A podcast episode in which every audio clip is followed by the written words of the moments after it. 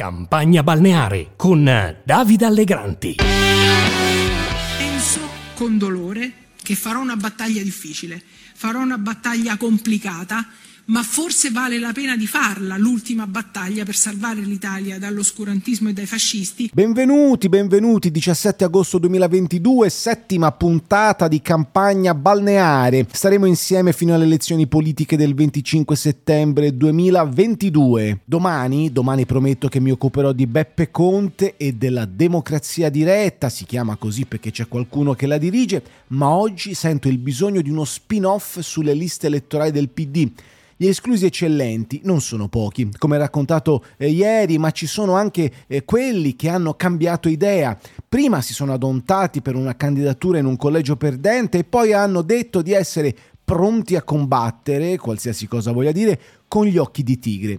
E ho l'impressione che questa storia degli occhi di tigre lanciata da Enrico Letta sull'onda dell'emozione per Rocky Balboa ce la porteremo avanti a lungo, un po' come, ricordate, lo smacchiamo, lo smacchiamo di bersaniana memoria. Comunque, a proposito di chi piroetta sulle liste elettorali, prendiamo la senatrice Monica Cirinnà.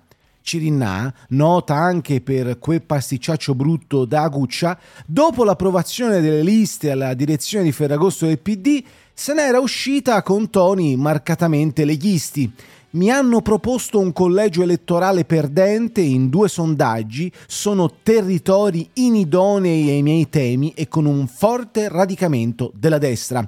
Evidentemente per il PD si può andare in Parlamento senza di me, è una scelta legittima.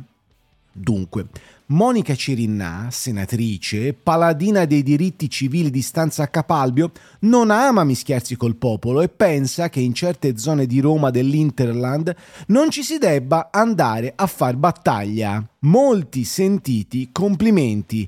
Dopo 24 ore però Cirinnà ci ha appunto ripensato. Quindi nessuno ha il pitigree per difendere la Costituzione più di altri.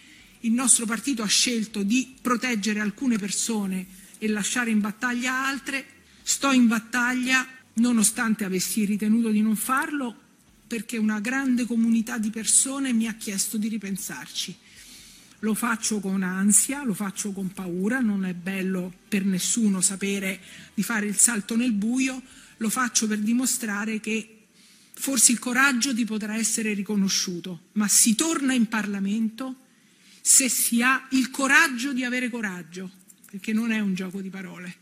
Se tu hai coraggio di avere coraggio, questo ti viene riconosciuto. Non ti viene riconosciuto dal tuo partito nazionale, non fa niente, ti viene riconosciuto dalla gente. Io sono fermata, stata fermata anche stamattina in un bar, ho preso un caffè con mio marito e mio fratello. Quando sono andata a pagare la signora mi ha detto no, glielo offro perché lei fa delle battaglie troppo grandi e troppo importanti e mi fa piacere che lei sia stata nel mio bar. Ecco, se occhi di tigre vuol dire questo, occhi di tigre vuol dire anche non abbandonare chi si sente davvero solo.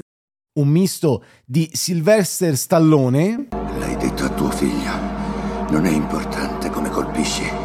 L'importante è come sai resistere ai colpi. E se finisci al tappeto, hai la forza di rialzarti. In piedi. Andiamo, tirate su! Rocky! Rocky! Rocky! In piedi e Russell Crowe. Al mio segnale, scatenate l'inferno. Il senso del ridicolo è una cosa che non dovrebbe mai mancare in politica, un concetto che sfugge evidentemente alla senatrice Cerinnà, che in un misto di egocentrismo e volontà di potenza spesa male rimedia una brutta figura con il suo elettorato e con chi da anni combatte in vere posizioni di minoranza. Su via, senatrice, come osserva Francesco Artibani su Twitter, sono elezioni politiche, mica la battaglia delle Termopili. Questa è Sparta!